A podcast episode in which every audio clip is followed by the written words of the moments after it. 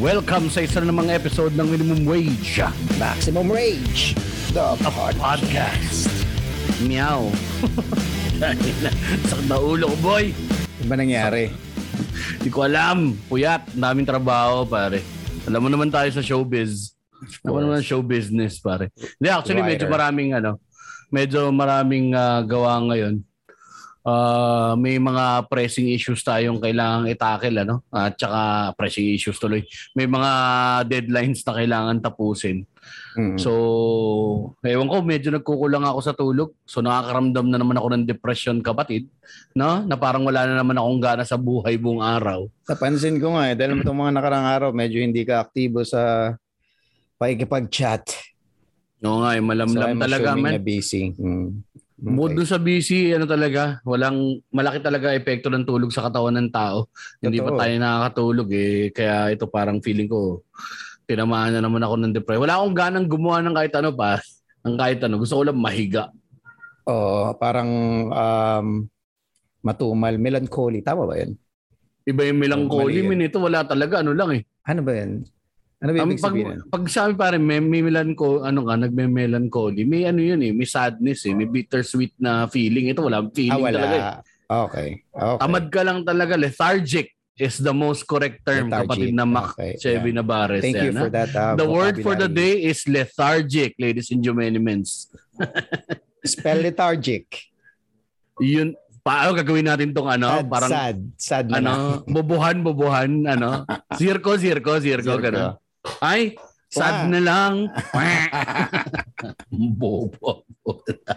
anyway, Pero Paano, ang maganda boss? dyan, pare, Hmm. ano mo, kasi pag ganyang, um, ang ganyan ng mood, kailangan bin- medyo binabasag lang yung routine. Papawis ng konti. Pwede ka na magpapawis dyan sa loob eh. ang hirap pag walang hormones na nagdadrive sa yung gawin yung pare. Alam mo naman minsan kapag ka chemical imbalance, chemical imbalance talaga. Well, anyway. Eh, kung puwersa, yun Bahala pare. ayaw mo, tangina ka. Ayoko, Uh, putang ina ka eh. mo. May, ma- meron kang ano dyan ah. Ang tawag Iber, doon? ivermectin ang puta. Di naniniwaan nung sa depression ng puta. Eh, dasal mo lang yan, sagad. I-pray mo lang yung yan kay sinasabi ko. Jesus. Kailangan mo lang baguhin yung ano mo, sistema, pawisan ka ng konti, pare. Magbabago at magbabago yan. One step at a time. We cannot, if the light is too bright, sometimes we just have to stay in the shade, kapatid na Mac. Kakapanood mo ng Gary Bay, disagree. Kakapakinig mo ng Gary Vaynerchuk yan eh. Hindi, kaya naman nga. So nga lang pare, step at a time. Hindi mo talaga mapipilit. Man. Mahirap pilitin minsan. Hmm. Kapag ka hindi mo talaga kaya, okay lang yun. Hindi mo kaya. May mga araw na hindi mo talaga kaya. Let it be. Antayin mo lang din talagang... Kasi kapag ka pinilit mo min, parang ano rin eh. Meron ka rin, ano may compel, ah, parang, ano yung kinocompel mo rin yung sarili mo. Yung mas mararamdaman mo na parang, ah, napipilitan ka nga lang talagang gawin yung bagay na mas, mas mabigat siya sa loob. At parang, Sorry, al- "Puta, para alam mo saan naman- pa ba itong Alam mo naman natin?" siguro yan. Kung kung natutolerate pa naman, kung tolerable pa naman, sige lang. Hindi pa naman Oo, siguro mga one week yan, di ba? Functioning naman ako. Nakakapagtrabaho pa naman Oo. ako. Tulad ng ano, speaking of trabaho, magtrabaho na tayo, Mac. Mag-promote ka na ng mga ipopromote mo. Kita mo, galing ko sa Begway. Minaramdaman pa ako niyan, ha? Ganun sana, ganun sana. Siyempre, ah ano ba, meron kaming show sa February 19, kaya kasama ko dyan si ah, kasama ko dyan si Jeps Galion, si si sa Elbo na Obra, si Yuki Rokoshi, Ima Dumagay from Dubai, and siyempre si Alex Calleja sa ah, Laugh is Contagious. Tama ba? Laugh is Contagious. Feb 19, mabibili ang ticket sa tickettome.net sa halagang ah 650 na yan kasi last day na yata ngayon or bukas ng Oo. early bird. So 650 regular price via Bukas. Zoom. Tandaan mo, pare, baka lampas na nga ito nito mga panahon natin. Oo, Release natin ito, ba? Ano ba? mga Feb, ano to? Hindi naman Ah, Feb 9. Feb 9. labas. no? pasok pa to. Pasok pa yan. Pero hindi na early bird, pare. Tsaka hindi nakahapon. okay. Kita mo, hindi na kita kinorek dun sa Lapis Contagious. Hindi ko na pinansin. Kasi luma na yung joke eh. Kapag, ka, ah, mare, lagi na lang mali-mali si ma. Parang pangit na. No? Tama naman ah. Tama naman, di ba? Tama Lapis naman nga. Contagious. Tama naman nga. Okay, iba pa. Yung ibang pang ginagawa. Siyempre, meron din tayong wow, ano ba, may news ko po every Sunday 9 p.m. sa Facebook at weekdays ang funniest snackable videos sa Net25. Ayun at uh, ako din ay inyong mapapanood naman dito sa uh, The Kank Show available na sa WeTV iFlix. Itong last episode para sa mga non-VIP customers. Mura lang pala pare kung gusto mo mag-VIP ng 1 month 59 pesos lang. Pero hindi mo na siya kailangan mag-VIP ngayon. Pwede mo na rin panoorin yung buong back catalog.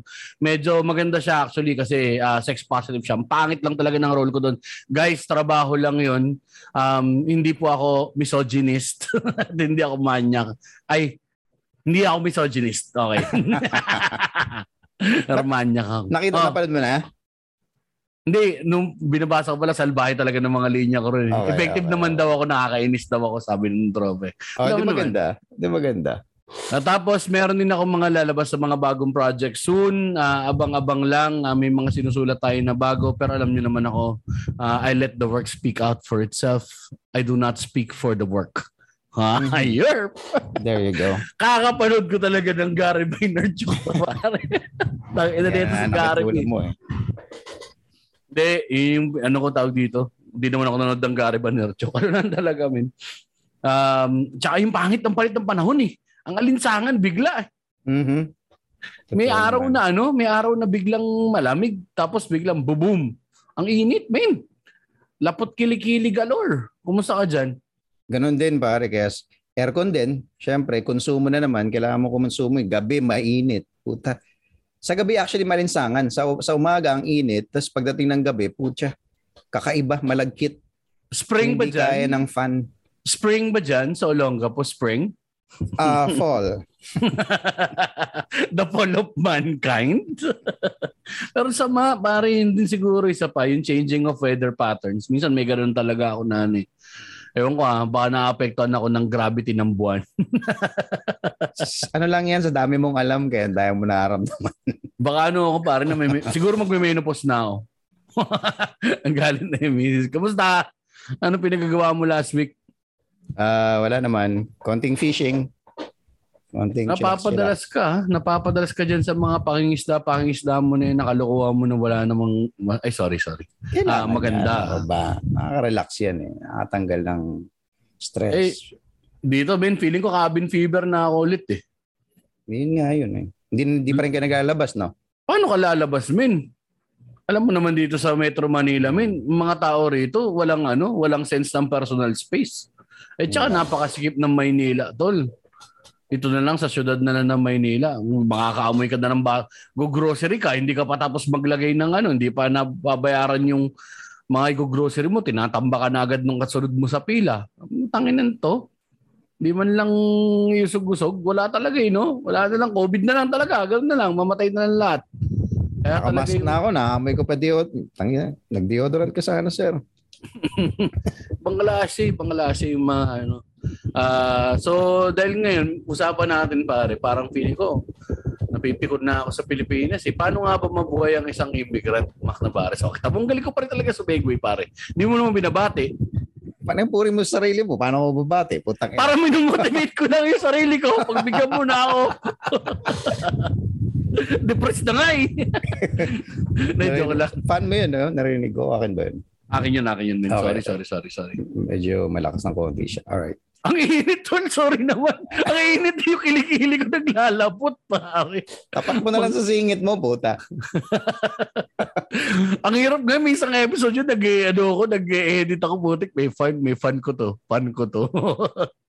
Wala ka tayong magagawa, nandun na. Pero hindi nga pare, yun nga, uh, mabalik tayo dun sa sa sa you know, um, pinag-usapan natin kanina. Pinag-usapan uh, ng nakaka-fuck so, na dito sa Pinas, no? Oo, pare. Ganun din. Ano ba ang sitwasyon? At lagay. Sa kabilang ibayo ng tagumpay, is the grass really greener?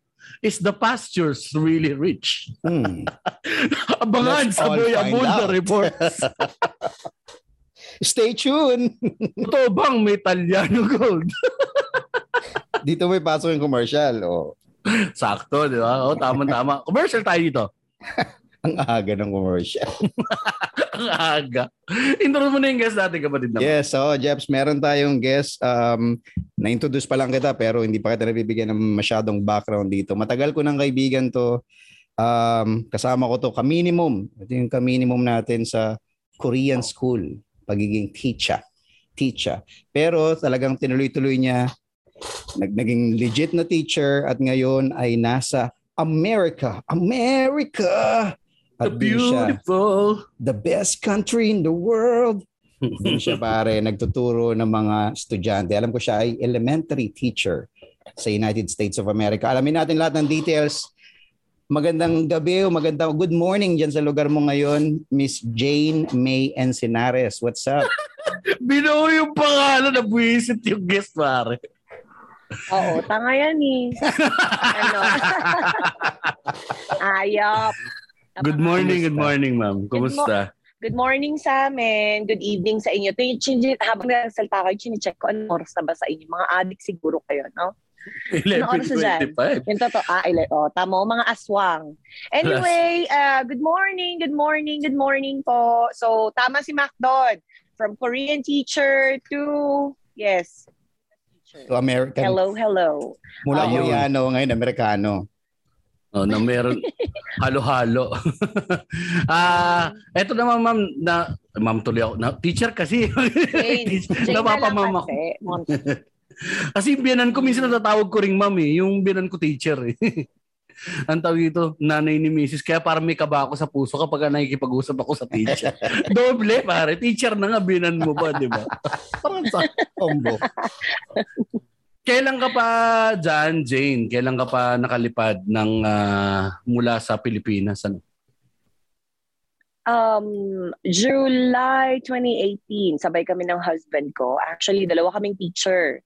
Hmm. So, siya kasi, siya kasi nurse siya. Tapos syempre, alam mo naman sa Pilipinas, tama yung topic nyo, minimum wage. So, nag um, so mag-asawa kaming keme, ganyan. Tapos, ang nurse sa Pilipinas, parang ang sahod is 8,000 lang. So, Meron parang pang mas sa mababa. Korea, Mm.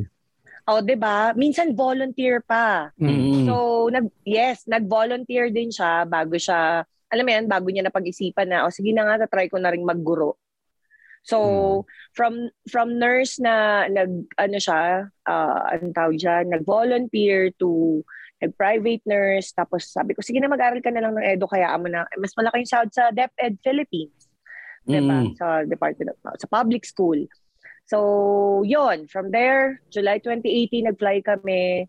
Hanggang ngayon, nandito pa naman. So, tignan natin kung hanggang kailan. May one year pa. Kasama ba sa plano pa. talaga? Na plano ba talaga yan, Jane, na ever since yung pag-alis o parang let's just go, let's go up and uh, leave? Kasi may mga kids na kayo prior to, ano, di ba? Prior to flying to America, no? So, Oo. paano yung ano nun? Nakaplano ba siya? Biglaan ba siya? Napag-isipan ba? May, may mga talks behind before? Kasi parang gano'n naman, di ba, sa mag-asawa. Si Mac lang Mhm. kasi hindi kumukonsulta sa misis niya. eh. Tapang yun. Ay, hindi. Matapang pala si Leia. si, Oo. si Mac pala yung takot. Okay, sorry. Mapagmahal Baliktad lang. pala.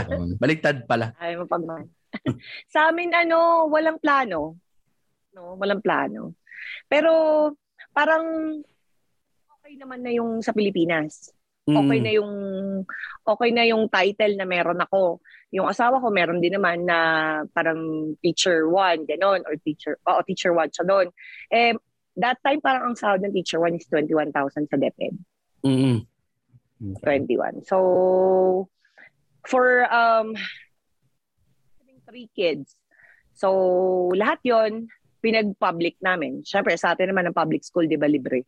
Mm, So, libre. wala masyadong problema doon. Oo, wala naman masyadong problema doon. Actually, okay na okay kami sa Pilipini- Pilipinas. Kaya lang, parang meron kaming kakilala. Nung pumunta ako ng New Zealand ng December, kasi nanganak yung isa kong kapatid, sabi niya, dito ka na lang, mag-abroad na kayo, wala nang mararating sa Pinas. Pwede. Oh, pero, lalo. pero ganun, Ganun talaga. Totoo naman. ganun talaga yung term ng kapatid ko. Sabi niya, Ging kasi ako, Ging, dito ka na lang sa New Zealand, mag-apply na kayo dito. Mabilis pa yung immigration, whatever, keme.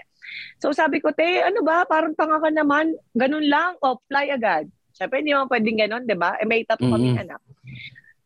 So, December yon January, pagbalik ko ng Pilipinas, sabi na naman ng ganyan. May dumating na naman, may nag-knock na naman na kaibigan ko. Sabi niya, Uy, Jane, merong nag-hire sa Tagaytay. Direct hiring daw to US. Tapos makakaalis agad. So ako naman, hmm, tanga, ano yan? Totoo ba yan? Keme-keme. So ngayon, March no, na-meet namin yung may-ari ng school dito sa Arizona. Okay. Kan yes, ganon. So, Ganun kabilis. ang bilis ha. Medyo mabilis nga. Ay, mamaya i-delve natin, i- ano natin yan ha. Laliman natin yung papunta. So. Yes. so yes. ah, simulan natin yung ano kung, kung paano yung kasi dito nga minimum wage maximum wage dito pinag-usapan yes, namin yung yes. the grind and the hustle or the struggle Yes. prior to you know some semblance of success kung nasan man tayo ngayon ano kasi kami ni Mac nandun pa rin kami sa grind and the hustle yung success parang ang tagal Never ending grind. never ending man hindi kapag ako medyante kaya yata hindi kaya yata maruto, matutong makontento eh no kasi yung iba pare okay na tayo sa trabaho natin ngayon eh na ginagawa natin ngayon di ba Mac ano yung nakakakalal kakalkal mo diyan TikTok ka na naman ba ba nag episode Ay, multitask ako. Ano ka ba? Kaya ko yan. Hindi, um, lagya ka ba? Na, na-distract ako na kayo ko ka eh. Ang tawag dito, uh, before, ano no, yung siguro, um, so education talaga yung kinuha mo, Jane, since after high school. Nasa pangarap ba talaga So- maging teacher? Sabi mo nga, 'di ba, ah, parang nandun ka sa stage na grind and whatever. Ano ano, grind and Grind and hustle. Oo, grind and hustle. Parang ako nung college din ako, sus ko, party is real. Party kong party, inom kong ino, lahat na ng kalokohan. Andun ako, hindi ko po pinangarap maging guro. As in Ah, okay. zero. Walang ganon. Ah, ang course ko ng college is um, pharmacy. So, Mm, St. okay. Louis University of Baguio. Yes. So, dahil nga Baguio, hello Baguio, inom party, inom party every day. Tapos Hmm. yan, napagod na si Batla, napagod na ako. Nung napagod na ako, sabi ko, Nay, tayo, hindi ko na po kaya mag-pharmacy, hindi ko na kaya mag-memorize. Babalik na ako. So, bumalik ako ng Olonga po. Gano'n ang drama. Ako ng Olonga po, pagbalik ko, meet ko si Mac. 2000, kailan ba tayo, Mac? 2009, no? Hindi ko Um, maalala, basta ganun. 8 oh, 2008, 2009. Basta galing 2008, akong Manila yes. noon eh. Yung call center days, uh, Oo. umuwi ako dito. Ganun Oo, yun. di ba? Oo, Oo, ganyan yung drama ko noon. Tama-tama yung term ni Mac, call center days. Kasi days lang talaga yung tinatagal niya sa bawat call center. Eh. Ibang klase. Pero yung, yung pagiging teacher, wala naman sa family ninyong ganyan. Kasi minsan naipapamana yan natin. Parang family business eh. Dito sa amin, Oo. ganun eh. Magkakapatid, ang Wala. dami mga guro. Talagang ano. Ah, so, from there, ah pagkalipat, pag-uwi ng Olonga po, nag ano na kayo agad, mag, nagka, yun ang unang first, yun ang job mo na unang-una? Yun ang una kong trabaho. Nauna ako kay Mac ng konti eh. Di ba, Mac, nauna ako sa'yo ng konti sa Korean? Oo, oh, yata. Oo. Oo. Or sabay, hindi ko nga alam eh. Parang magkasama pa tayo sa interview, pati si Low. Or, Hindi ko, hindi ko na maalala, pare. Hindi ko na maalala. Mm. Mm. Ko po. Ano yung Ayun. setup dun dun sa ano, dun sa parang Korean tutor? Ano ba to? Yung I- English tutoring school ba to? Oo, pare, ano yan, ha? Noong mga taon na yon 2008, 2009, parang pasimula pa lang, pausbong pa lang yung Yes. Korean teaching. Phone Mm. English pa yung tawag doon, Jeps, kasi literal, Yes. telepono, pare. Ah, okay. yes. May, tawag sa ganung handphone. Ano Handset. Oo, Handset, naka-handset oo. pa. Tapos hindi mo nakikita yung estudyante. Tapos 15-15 minutes nang tuturuan namin mga bata talaga, mga grade school. Tapos, and then yun, na, na, alam ko na una ako si Jane eh. For a while. Hindi ko na tapos matandaan biglang eh. dumating to si Jane. Eh, kailangan, kasi puro lalaki kami nung una doon sa kumpanya. Liit lang ng kumpanya, Jeps. Ilang piraso lang kami, Mm. tatlo lang. Tatlo lang. Eh, galing akong call center. Siyempre, ang ganda pa ng accent mo niyan, pare. Oo, oh, pare. Tangina, sa interview pa lang, talagang wow. Yung Koreano, tangina, bilog na bilog yung mata, nanlaki yung mata. Eh, putang ina, Ang sabi ng Koreano. Ay! Shibal! Nagmura. Mura? Kanta ng Hanggulo Soyo, Ar- sabi niya. Harso? Kailangan daw nakanganga lagi kapag ginagaya yung Korean. Lahat pangangain doon ng ano nila. Ha? Pero yun nga, ah, ang ang sweldo ron eh sapat ba? Ang ah, para sa ano ba to? Para sa mga bagong kung, kung first job mo siya, sapat siya. Magkano ba? Pwede ba natin i-discuss to during that time 2009, 2008? Magkano base pay niya? Naalala mo pa, Jane? 8, oh, tama. 8, 8,000 So inflation, ano, a month? A month yun. a month. Aray, Yes, walang 8,000 ano? Walang walang commissions or anything. Wala. Wala, pa nung oh, panahon na yun. Wala pang student Panahon na yun nung, nun oo. Hmm. Ganda-ganda ng pa lang talaga ng company. ganda-ganda ng drama nila. Hindi sila makapagbigay ng sweldo na maayos. Tanginan ko mga Korea. sorry, sorry, sorry. Hindi, pero yun talaga yung ano nun, ano. Pero during that time, sa cost of living sa Olonga po, Jane, kasha yun? May may anak ka na ba nun during that time? Wala pa. Magjowa pa lang kayo meron ni Mister. na, meron, meron na, meron na ang isa. Pero kasi, that, medyo swerte kasi ako kasi hindi ako nagbabayad ng apartment.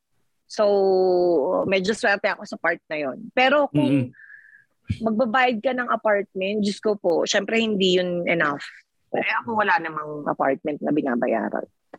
Kaya, siguro kung may pamilya na ganun na malaki na, hindi. Pang single lang 8,000, Diyos ko po. Oo, di ba? Kahit Kasi I kahit- think nung panahon na yun, parang ano eh. Hindi naman nagkakalayo ang presyo ng bilihin noon sa presyo ng bilihin ngayon noong 2008. Parang kahapon nga lang sa akin yun, Makin. Nagko-comedy na ba tayo pare-pare? Ay, hindi pa. 2011 wala, tayo pa, nagsimula wala eh. pa. So, ah gaano ka katagal doon, Jane, sa company na yun? Hindi ko alam. Maki lang. Hindi ko alam. Parang na, iniwan ko na kasi sila kasi Um, nag-aral ako eh. Parang mga one or two siguro. Oo, mga one or one year lang. Kasi may, na, may ayun na. So, ayun na naman. Lumaban na naman ako. Mm-mm. Kasi nga, dahil 8,000 lang yung sahod doon, Yan. parang naganap na naman ako ng panibagong means na, shit, hindi pwedeng 8,000 lang yung sahod ko. Tapos nag- nag-aral kasi ako ulit. Nag-aral ulit Mm. ako nung time ng the next year. So parang nung isang buong taon na 8,000, okay na ako doon. Kaya lang parang itong Korean na boss namin, sabi niya ganyan, hindi, mahirap nga daw, mahirap ah, magkaroon ng position in any company pag wala kang degree, Degree. or wala kang diploma. So ako, ang goal ko lang talaga magka-diploma. Kasi gusto ko nga umaangat. Ayoko nang doon lang Oo, ako. tama, tama. Mm-mm. Yes. So, ngayon, nung dumating yung time na parang sabi ko, "Oh, sige, mag-aaral ulit ako. Pero hindi ko siseryosohin. Tapos gusto ko chill lang. So, nag-eduk ako. Eh, Diyos ko po, super chill ang eduk for me. Para sa akin ha, compared sa Oo. Diyos ko, dugo talaga yung utak ko doon kahit na mag-review ako hanggang madaling araw. Hindi talaga ang score ko zero. At saka first time ko magkaroon ng 65 na grade, chef. Ayun. So, hindi, yung, yung mga gano'n, 65 talaga ang grade. Oh, so anyway, nung naganon-ganon na nga, um, after a year, nag online pa din, pero this time, student yung bayad. So ito, mas malaki na. Mm-mm. So, hindi na tayo nandun sa minimum wage na 8,000, hintay mo yung sahod ng company. So ngayon, per student na yung bayad. So, Oo. mas malaki to. Kasi As lesser, home-based lang. lesser than hand to mouth ka na nun eh. Kapag ka, alam ko, 8K, parang minsan kakapos ka talaga ron. Hmm. Kung hi- hi- hihimayin mo siya per day, kulang pa to. Parang, ano ba, sabihin na natin na 30 days yung ano, ba't kalendaryo yung binubuksan ko? Calculator, tanga-tanga naman ito si Sir Jeps. Eh. Basta parang mga nasa ano lang yata to. Ah, tingnan natin ha. Ah, 100 a day? 8,000 no, divided by 30 days natin. 206 266 a day, 300 a day. So kung Hmm. ano ka, kung meron ka ibang babayaran nito, kung may hospital ka, maputulong ka ng isang daliri isa pa, good luck sa'yo, dudugo ka na lang. Ganun talaga. So talagang ano nga rin naman, very practical din na um, lumipat din talaga ng ano. So, well, kung first job mo talaga, minsan may ganun kayo, no? parang hindi, hindi mo na, tutiisin ko to, ganito, ganyan. At least one year by one year naman yata ang inabot. Um, yung pag-shift, hindi kaya sobrang taas lang nung standards nung farm. Tapos nung lumipat ka ng edok, parang biglang or parang eto talaga by, by accident nakita mo yung ano, nakita mo yung kursong para sa Mas magaan ba sa loob nung nag-edo ka na? Hindi. Hindi Talagang rin. hindi. Hindi, syempre mas, hindi kasi parang iba iba yung level ng pharma. eh. Iba yung level Mm, ng no, pharma. totoo. Pag sinabi mong pharmacist ka, iba. Oo. Pag teacher, okay, teacher. Parang everybody could be a teacher. Diba? Mm. Totoo naman. Kahit, kahit sino, kahit nga ikaw, si Mac nga naging guro, di ba? Max. guro. Ganda na example. Diba? Hindi, Nakakasul. oh, ang baba, ang baba nga ng standard, Jane. Hindi ko alam kung ano mararamdaman ko doon. take, i-take mo na lang. Pero totoo. Pero totoo. nire- nire-respeto yan. Ibig ko sabihin, kahit sino pero... Tuwan-tuwan tango. Mag-guess, mag-guess pa nga tayo ng ano, ng mga kaibigan mo dati, Mac. Nakikita ko yung ano, mo, nababakbakan kaya alam mo ba, Jane, dito sa Manila, tinitingala ng ibang mga komedyante yan. Respetado yung si Sir Mac dito. Haligi na yan eh. nire-respeto. nire-respeto ko nga din. Kaya talagang, pero kasi, sabihin na natin ito, pag trabaho, trabaho naman talaga siya. Pag kalokohan, kalokohan naman talaga. Yun naman yung maganda sa kanya. Kaya nga guro siya. di- Naging guro siya. Ah, kaya tuloy mo na. Tama na. Tama na. Tuloy na natin. So, Kaya pala nadala, kaya pala nadala si Mac ngayon, pati yung trabaho, kalokohan na rin. Okay. nag-mix na. Kasi 8,000 ba naman pasweldo sa'yo eh. Uulit ka pa ba? Sobrang clear ng mind. Wala kang bawi doon. Visit. Pero, ayun, wala anyway, akong anyway. Wala nga. Hindi na makabangon. Kay Gada. Um, so, yung ano to, para may mga credited subjects ka naman prior, yung sa farm. Yes. Lahat na lahat ng science subjects ko kasi ang major ko science sa edu. So, Mm. ang gusto talaga ng yung school na pinuntahan ko, mag-nursing ako. Eh, ayoko nga ng nursing, ayoko ng dugo-dugo, ayoko ng anything na related sa ospital. Oo. So, Okay. nag-educ na lang ako para ma-credit lahat. Tapos na-credit naman, within two or two years, graduate ako. Tapos, nag-manager ulit ako. So, aside from being an online teacher, so, nagtayo din ako ng sarili kong company. And Okay. back, alam mo yun eh, nagtayo ako ng Hmm. sarili kong company. Nagtayo ako ng sarili kong company ng 2012. Ah, nung nagtayo ako ng sarili kong company, ah, sa SBCI ako, sa school ng ah, pinsan ko. So sabi ko, pwede ba ako mag-rent ng office para lang dito ako mag-train ng mga teachers, parang ganyan. Mm. Tapos yun, ah syempre, hindi naman lahat happy kapag may business ka. So, dumating ako sa point na ganun. So, lahat ng pinundar ko, parang nawala ng isang iglap. Kasi nga, yung parang partner ko is, ayaw niya yung ginagawa. Kumbaga, parang, meron akong direct trabaho from Korea. Mm. So kung ang kung ang sahod sa is 1,000 per student, ang parang yung 100 doon cut ko. Kasi ako yung nagbibigay sa ng estudyante. Wala namang Mm. business na wala namang business na binili mo for 1,000. Bigay mo ng 1,000. Ibenta mo rin ng Ba't ka pa 1K? nag-business? Hmm. Yes, Oo. yes. Ba't ka pa nag-business? So ngayon, itong Filipino nakasama ko sa company, dumirekta siya sa Korean. Sabi niya, bakit ganun si Jane? Sabi niya, um, nagka-cut pa siya sa amin. Sabi ko, bakit hindi ako yung tinanong mo? Hmm. Eh, lahat, sec, yung sec, lahat ng papers, ako gumastos. So, sino ka para magtanong? Pero I left it all. So, binigay ko lahat yon Binalik ko lahat ng gusto nila. Clinose ko yung company. For a year din ata. Ayun. So, Ang hirap din ng ano, no? Na yun. Ang hirap din ng utak minsan yung toxic mentality ng Pilipino, no? Hindi nila nakikita Yes. yung grind ng kapitalista. Nakala nila kapitalista lahat. Eh kahit Yes. mang kapitalista ka, nag-put out ka pa rin naman ng pera eh. Nag-put out ka rin ng effort mo. Di ba? Effort. Ah, yes. Tsaka yung unfair din naman. Ang fair din naman nung ano, 'di ba? Kung sabihin na natin 1,000 per student, 100, 10%, Hmm. Yes. ano, maliit 'yun kung Maliit pa nga actually. Maliit Tama. 'yun. Kung predatory businessman ka, kung ano talaga 'to, kung ano, ano 'yan, baka baliktad yung sitwasyon. Baka 10% ang kinukuha ng mga teacher. Ikaw ang kumukuha ng 90%. Eh, eh yes, mo ba? yun nga. Pero, Felix, ganun ata talaga eh. Ayaw ng iba ng nalalamangan. Mismo. Ayun. Kasi nga, Oo. recurring theme Ikaw yung namin dito yan, no? Recurring Mhm. theme namin dito yan. Ang Pilipino kasi, Jane, naka-survival mode pa rin. Pag, after nung ano, 333 years nating subjugation sa Kastila plus mga Amerikano plus mga Hapon, naiisip pa rin natin ngayon, kailangan makauna ako kung hindi, hindi na, at na ito yung oportunidad ko eh. May malaking epekto pa rin siya sa atin. May ganun pa rin ng mga Pinoy na, ah, mauna ako bago ikaw. Hmm. Kahit pa sabihin mo ikaw yung nagpaluwal, eh, ang tagal bago natin malaban yan. Pero anyway, hopefully sana mag-change kapag ka ah, nag-civil war na Pilipinas na sumabog na yung Pilipinas, dalawang isla na, na natitira. Malapit na yun, konti na lang. Actually. Ni hao, ni hao, lords and masters, ni hao, lords and masters. Anyway. oh, na paano ka? Ba't parang pinagsakluban ka naman ng langit at lupa, Brad? Eh, bad trip pare. Naubusan ako ng gasol. Kailan pa? Two days na nga yan eh. Dalawang araw na ako nagsasaing sa pooling. Nako, mahirap nga yan pare. Eh wala, pagtyaga mo muna may timang kulangot mo. Tara, mag-record na tayo pare. Ready ka na ba? Kakayanin, titignan natin. Pero syempre, alam mo naman, ang mahirap din kapag apektado yung buhay mo, ang kabuhayan, eh, hindi mo may bigay yung 100% mo. Parang gano'n, di ba?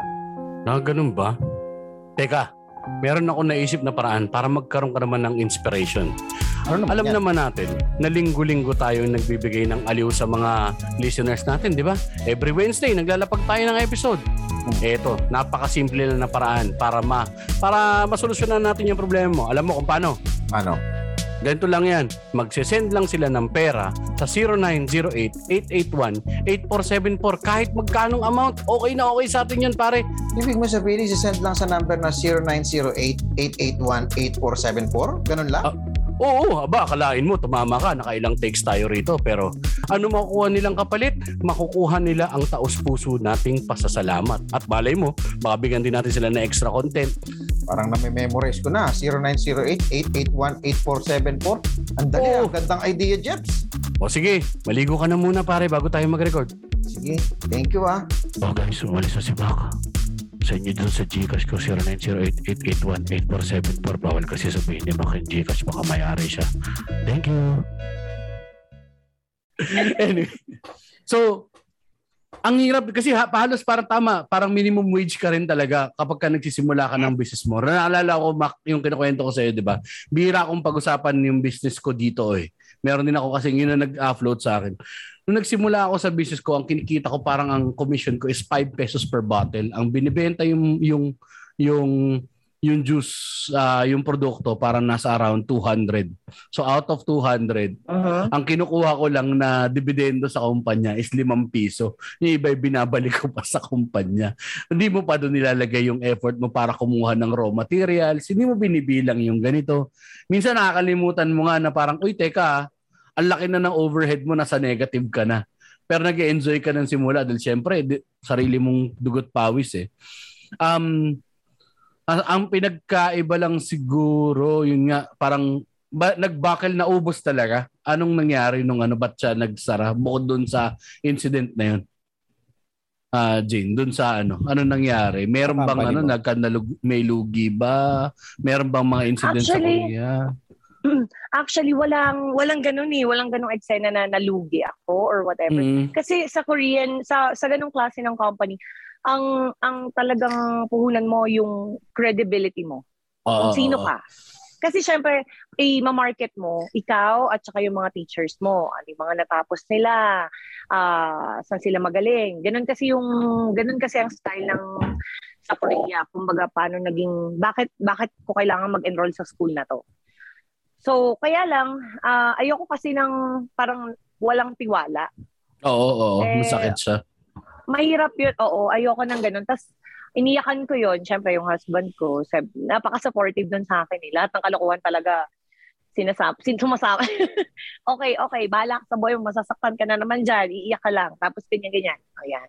Pero yun, kaibigan ko talaga yung ah trumaydor sa akin. Pero kasi Aray ko. Dahil wala siyang, wala din siyang sarili niyang company at that time. So, Mm. binigay, inano ko yon binigay ko sa kanya.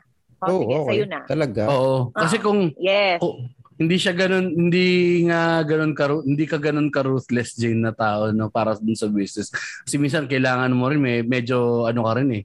Yung alam mo yun, kailangan mo rin mambraso tsaka umampas eh. Pero anyway, ano nga, Shout out, well, shout out mo muna yung friend mo. oo. May may pupunta raw diyan na delivery sa Lazada, dalawang naka-helmet na itim. Ilag. Oo, Sa- pero yon ano, you forgive, 'di ba? Ganun lang 'yon. Tsaka tama Ay. naman yung blessing sa amin. Tama. Sobrang sobra sobra. Tama. Parang napagkukwentuhan na lang natin na alam mo yon, in in some of your businesses, you will fail. Hindi lang sa business, Totoo. in life, you will fail a lot. But Totoo. then, sabi mo nga, 'di ba? Hassle lang ng hassle hanggang Hmm. ma- makuha mo yung mga gusto mo. And as uh, na human beings, it never stops. Kung Oo, yung hindi talaga na kontento eh. Totoo. We, oo, 'di ba? Naririnig ko nga yun lagi sa'yo na wala naman ako kontento. Kahit sa relationship na. Yun, Pero totoo. yan, Wala. narinig ko lang yan sa inyo. Charot. Ayun.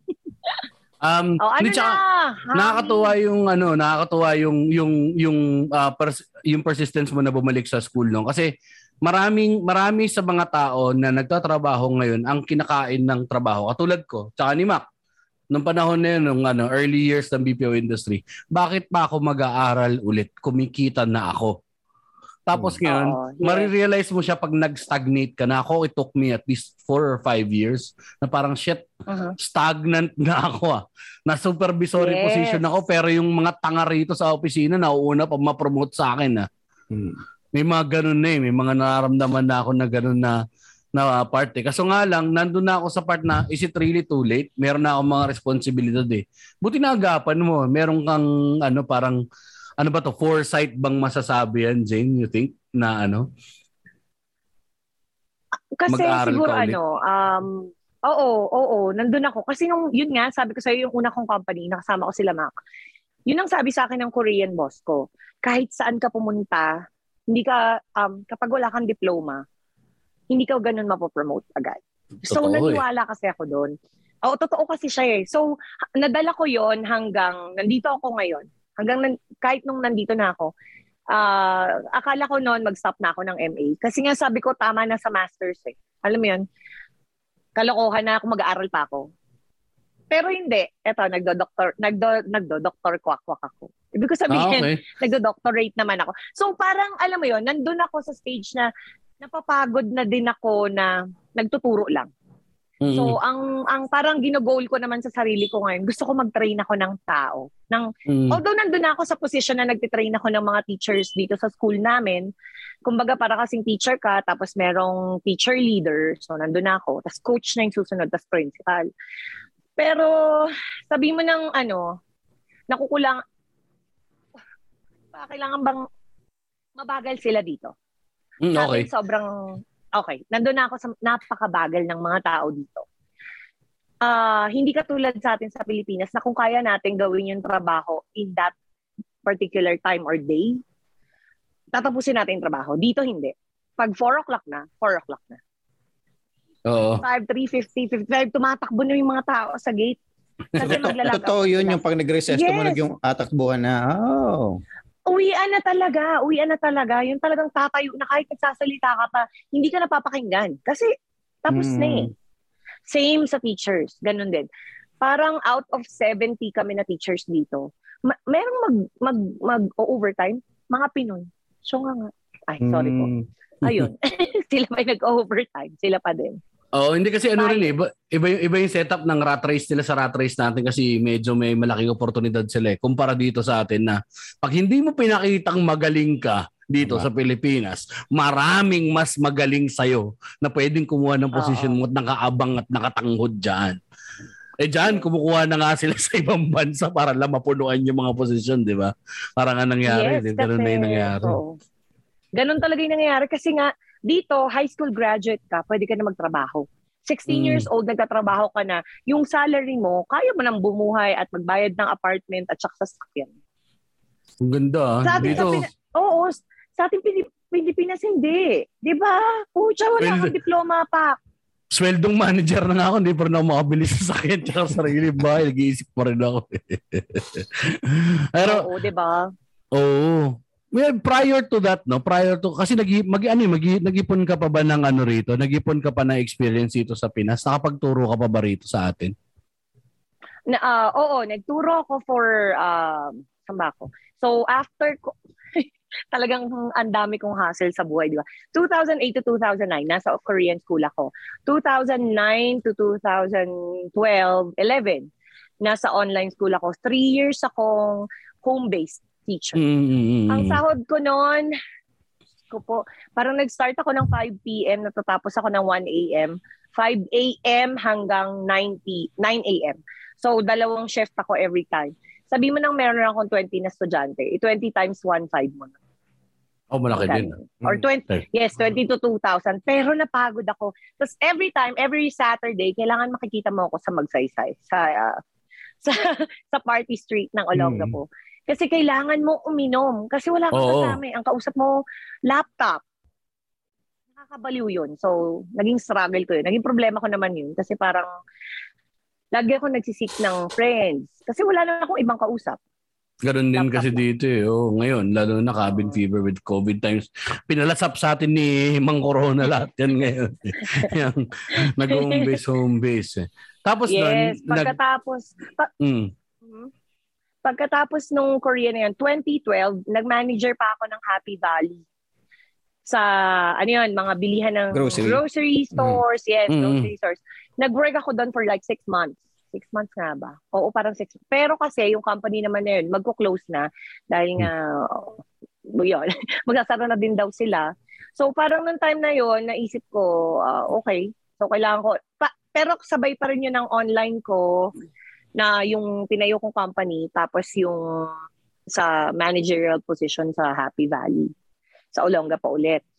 Ah, yung friend ko ah, na kasabay kong graduate, sabi niya, ate, pumasa na tayo sa board exam. Mag-apply tayo ng public. So, doon na nag-start yung public journey, public school journey ko. So, 2013, May 2013, napasok kami ng DepEd as teacher 1. Ang sahod, di ko matandaan, alam ko, 18,000 pa nun. Ayun, pero hindi ako tumigil sa online teaching. So parang Sabay. may work ako, sabay, oh, may work ako, tas medyo addict kasi ako kasi nga gusto ko, gusto ko nabibili ko lahat ng gusto ko. Mag-realize sa husband ko kasi may may Oo gusto din nga. siya eh. kawawa naman yung sa... Ganun. Na, na-embrace mo ba siya pagkagabi, Jane? Siyempre, oy, siyempre, ano Pagod ba? ako. Hindi. dumating kami sa, ano, yun nga, dumating kami sa mga ganong stage. Pero, yun nga, yung relationship, it, alam mo yun, uh, communication is the key. Totoo. So, co- three C's, compromise, communicate, tsaka commitment. So, dumating kami doon sa stage na yun, usap-usap. Ah, may mga tao din nag, ano sa amin, nag-guide sa relationship. Tapos, di nasa DepEd na nga ako, no, dahil nga, ano ba to, ani ba tong bakal? Talagang Kaya walang eh. kapaguran. Hmm. Oo, talaga. totoo Kuratsang yan, kuratsa sabi. ang drama mo nun. Yes. Pero kasi, babalik ka dun sa minimum wage. Ang, ang, hindi mo masasuportahan yung pamilya mo. Halimbawa, Totoo. pag gusto mo ba na, gusto mo na mag-Enchanted Kingdom kayo, kung wala, kung yung sahod mo ganito lang, makapag-Enchanted Kingdom ba kayo ng once a month? Once a year sa, alam mo yun, summer vacation or whatever. Kaya ako Malabo medyo yun, ganun no? akong, oo, yes. So medyo ako, ganun akong klase ng ah, mom. Gusto ko na-experience ng mga anak ko yung, dapat na-experience nila. Oo nga, Mac. Alam mo yun? Thank you, Jeff. Sa... Pinag-aaral ko na nga yung mga bata. Puto, reklamo pa sila sa akin. Pero, oh hindi, yon yung yung pag-aaral na yan, syempre dapat ano mo na yan, obligasyon. Obligasyon Pero yan. Yun, gana. Relax. Oo, wala kang magagawa Relax, dyan. Jane. Jokes lang, jokes lang Komedyante. daw. Oo. Nakakalimot eh. Pero yung puso ni Mac, ang hurt-hurt niya. Hindi, pero kasi ano, talagang hindi ko alam ah, pero ayoko kasing ayoko mahirap. Ayoko maging mahirap. Mm. Ayoko ng eto lang. Gusto ko laging above. Oo. Parang oo. ganun yung goal ko lagi. Which is hindi masama ang inisip ng iba. Alam mo, minsan nagpapantingan tenga nila kapag kaganyan.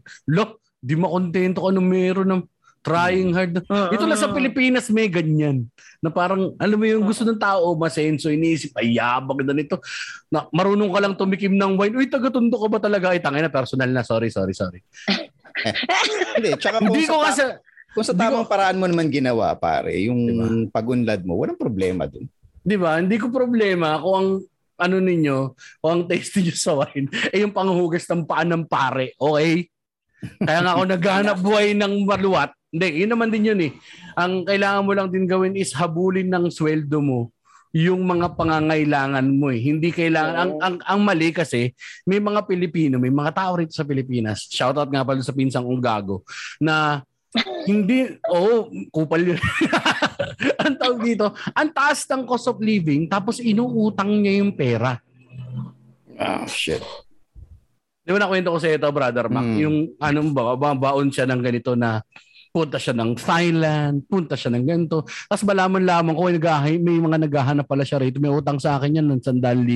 Sabi ko, putang na naman.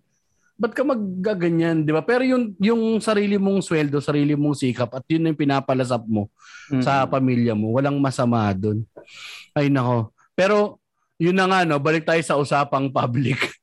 Ngayon nilipat ko kasi mga anak ko sa public school. Eh, yung anak ko panganay. Okay. Ah, Oo. kasi ah, dati siya galing ng private talaga. Wala naman ding ano, ang ang naranasan mo ba yung anong pinakamarami mong estudyante na nahawakan? 70. 70. God Di ba? damn. Dito sa Pinas yan. Sa Pinas yan. Mm, 70. Imagine, ito pa, matatawa ka, di ba? First year of teaching ko. So, first year of teaching ko, napakaswerte ko dahil lang wala akong advisory class. So, ibig sabihin, hindi ko kailangan mag-home visit like ng ibang Mm. teachers sa Pinas. So, sila, home visit, punta sa kabundukan, literal. Kasi nga, sa Old Cabalan kami. So, bundok to. Expect mo yung mga estudyante mo, nakatira talaga sa, tatawid ka ng ilog, Oh, far-flung Tataw- areas talaga. Ah, ah, Diyos ko po talaga. Yes. So, hindi ko naranasan yun ng first year ko. Pero nung second year ko, dahil talagang, Diyos ko, imagine mo ang sections noon, five lang. Pero nung year after that, naging seven sections with 70 students. God. Each. Aray ko po. Aray ko po nanay. Aray ko po. Diyos ko po Yes. Rode. Yes. Yes. So, hindi Musta ka naman, naman magkakaroon ng 70. Yes, hindi ka naman magkakaroon ng 70 na lahat yun papasok on the same day. Parang ang pinakamadami kong pumasok Totoo. on that day is 65. Kasi hindi, alam mo, Totoo, nakakalungkot Jane. talaga. Ay, ay, naku, Diyos ko. Yan na ito na. Nakakaano. Nakakalungkot. Totoo. Ma- Nakakalungkot. Naka-depress Diyos yung ko. ano, esta- estado ng ibang mga ano, yung parang ah, may mga magme-message yung sa group chat namin ng mga first time ko na naka ano yung GC ng mga public school no. Ang tagito, ma'am, hindi po makakapasok si ganito kasi isa lang po yung phone ginagamit nila, apat sila nag-aaral dito. So salitan muna sila. Magmo-modules na lang daw po. Kasi iba, ay ano po may sakit or nagtatrabaho, ano po sila ngayon lumabas kasama ng tatay niya. Ganito. Sabi ko, putik. Di ba? Tapos parang it puts you into perspective bilang bilang magulang or bilang naging mag-aaral din dati no tayo reklamo ko dati pare college hindi makabayad ng tuition lola ko ang Hmm. pagkain ko ngayon baon ko kwek kwek yung mga classmates ko sa Jollibee kumakain putang ina yung mga pare hindi kakain para may Wala. pabasahe lang sa school Nagre-reklamo ka pa nun habang nagiinom ka. oo pare totoo Kapal na mukha, di ba? totoo Oo, totoo, totoo. nagla Agree. ano Ako naman, mm. ay sorry, go. go go go go go Jane go Jane Hindi kasi naisip ko lang, naisip ko talaga. Kasi ako, sorry naman sa sa hindi ko kasi na-experience ang public school. ako So napakaswerte naming magkakapatid na lahat kami private schools from eh, from kinder to high school. Pati college nga, 'di ba? Hindi naman namin hindi namin kailangang maging scholar para para makapagtapos. So isa ako doon sa mga mapapalad na alam mo 'yon, anak ng mga anak ni Corazon at ni Edelberto. na alam mo 'yon, napakaswerte ko kasi hindi ko naranasan 'yon. Only to find out na nagrereklamo pa ako na na-delay ng padala yung tatay ko sa akin ng college para makapang makapag-inom ako. Pero yun talaga yung rason. Pero pag iisipin mo, Diyos ko, napakaswerte ah, namin. Alam mo ba na nung, nag, nung 2013, May 2013, nalaman ko, so nakilala ko nga ang public school. Ang alam ko lang na school sa Olonga po noon ay at Columban College, St. Joseph, Wesley. Tsaka, o, ah, o, ano yun, Olonga po City Elementary School, o SES, tsaka OCNHS, Olonga po City National High School. Yun lang ang alam kong school. okay okay Kasi yun lang yung nagko-compete. Yun lang nakakalaban ng school namin. Nakik- pag, pag nag-aaway sa daan, ganun lang. Nagturo ako ng public po. Tiyang dami pala. Bawat barangay may public school. Mm. So talagang eye o eye-opener sa akin. Nasab talagang shinare ko sa family ko, sa mga kapatid ko na, ate, may public school palang ganito, keme keme. Eh, ang alam ko pang isang public school is Regional Science High School, kung saan nag-aaral yung Mm. ate kong. So, yun lang alam ko. Tapos sabi nila ganyan, ah talaga meron pala. O, oh, this is, pinag-chismisan namin. At alam mo ba kung ilan yung estudyante ko? 70. Ha, bakit ba ganun kadami? At wala kaming electric fan. Iisa. Diyos Tapos ito pa, yes, isa, parent-teacher, parent, ah, PTA. PTA na, di, ayan na, syempre PTA, ang, ang mga magulang. Wala ka din lang naman mahingian kasi nga, sila mismo pagkain, walang Mm. makain yung pamilya. So, parang ang ginawa ko, nangingi ako sa mga kaibigan ko na alam kong medyo well off. So, sa mga, kahit sa pamilya ko, nangingi ako ng konti. Para lang makabili kami ng electric fan sa classroom. Pero sobrang nakakalungkot kasi pag recess, di ba recess kakain, may palamig na tigpipiso. Doon ko na-appreciate na, oh my God, may piso palang palamig. Walang ganun sa pri- public noon, ay sa private noon. Magic sugar yan. Magic sugar yan, Jane. Diyos ko. Tsaka coloring food. Pero nakakalungkot. Yes, nakakalungkot. Oo. Talagang dudurugin ka ng public, ano? Parang ano, Tsaka yan talaga lagi ko tao. nadidinig. Mismo, lagi ko nadidinig yun na ano na parang ah walang yung mga teacher minsan sila na gumagawa ng paraan para sa mga estudyante nila. Mm. Tapos ang dami mas maririnig mo ni-slash ng gobyerno ang budget sa edukasyon tapos pinalakas yung ay anyway hindi pala political podcast to. Ma! Pikon. 'Di ba? Nakakapikon eh. Kaya actually Ah, tapos ngayon, ito nga, itong na-experience. Anong, anong, hindi mo naman masisi minsan yung teacher na parang mainit na rin yung ulo, yung mga matatagal na mga public. Kasi mga teacher na ito, minsan sabi ko, may mali sa ganito. Nung una, ang sungit ko pa eh. Mali yung sagot dito sa exam. Ano bang klaseng eskwelahan to? Ganito, ganyan. Di ba nire-review? Sa alala ko, ilang ulit yung estudyante sa section ng anak mo? Ilan yung section? di ba ano sila? Apple, banaba, nasa kamatsili yung anak mo, di ba? Pero meron bang prutas na letter Z? Kung pwede letter Z, meron yan eh. Zantol. Section Zantol. Yung dulo. Feeling ko, parang wala nang time na parang, di ba parang, ano yun? Anong halos volunteer work? Minsan madaling araw daw may nagme-message pa sa mga teachers na parang kung ganito yung sa dito sa sa anak ko minsan ah, na parang humingi ng tulong sa ganyan sa ganito ganyan buti nga So, online pa yan eh. online pa Hirap yan eh Nung, ano, nung classroom pa talaga. Pero ikaw, Jane, kumusta ka bilang teacher para sa sa public na school? Masayahing tao kasi to si Jane eh. So, halata naman malaman kung umiinit din ba ulo mo, nag-snap ka rin ba? Hmm, worst na atang experience kong na, na, na-experience ko sa public ano eh. Pero hindi ako yung binastos ng guro ng ng estudyante. Parang ang nabastos yung isang guro. Pero wala akong masyadong worst na experience sa mga bata kasi Hmm. ako naniniwala ako na yung ugali niyan, ganyan, kasi meron na siyang na-experience sa tao na, sa Okay. ibang tao. So ako Mm. kasi, ano ako eh, cool akong teacher. Makulit ako.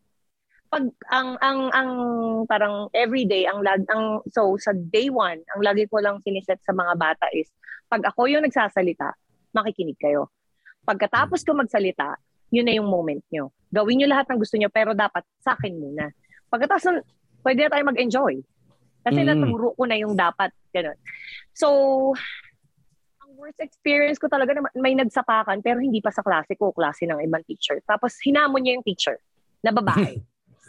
so lalaki to, tas babae. As in talagang muntik niya nang sapakin yung ah, co-teacher ko na babae. Bata pa yun, siguro mga bata pa yung teacher, mga 28 lang siguro. Eh, hindi ko alam kung pa, anong approach yung ginawa niya dun sa estudyante, kung bakit nagalit yung bata.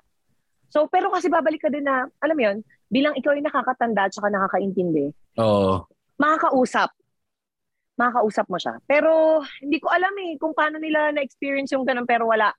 So far, sa five years experience ko sa DepEd, hindi naman ako naaway ng kahit na sinong estudyante. Kasi, rage, Kasi raging na hormones ako. din naman eh. Raging hormones din ng mga estudyante, lalo na Ayan, lalaki. oo. Initin talaga ulo, yung mga matatapang. Meron kami classmate na gano'n, inamon yung teacher pero sabi, susumbong kita sa tito ko! tito ko, police! Iyak na. Ang inad to mga to. Anyway. um, Kaya- Um, wait, may may may may one time lang na ma-share ko lang yung kasi nga Hmm. meron akong estudyante na parang nag-absent for 10 days. Parang everyday na absent siya, lulubog lilitaw ang tawag ko nga doon. Hmm. Alam mo, pinuntahan ko yung bahay, na-find out ko, yung nanay niya, bedridden. Yung tatay niya, wala. Sobrang payat ng nanay. Tapos wala. Tapos tinatanong ko, bakit hindi nga pumapasok? Siyempre, nung nakita ko, pinapasok kasi ako eh. Sobrang Mm. privilege yun as a teacher na mag-open up yung family kung anong meron sila. Doon mo ma-realize talaga na, sa public mo talaga ma-realize kung anong klaseng ah pamumuhay meron yung mga tao sa Pilipinas. Tayo, sa, Oo. sa Pilipinas, na Mhm. hindi lahat talaga, ka- kahit na i-encourage mo sila na mag-survive, ang hirap kasi nga nakikita nila sa mismong bahay na paano ko pipiliting mag-survive kung ganito yung family ko. Ganito yung nanay ko, bedridden, di ba? Tapos yung tatay, wala, lasinggero.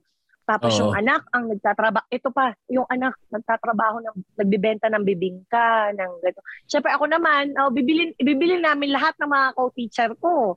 Ako ako ang magbebenta sa mga kasama ko para lang alam mo yun, Makapasok estudyante. Ay, Diyos ko po. Yes, oo, may mga ganon.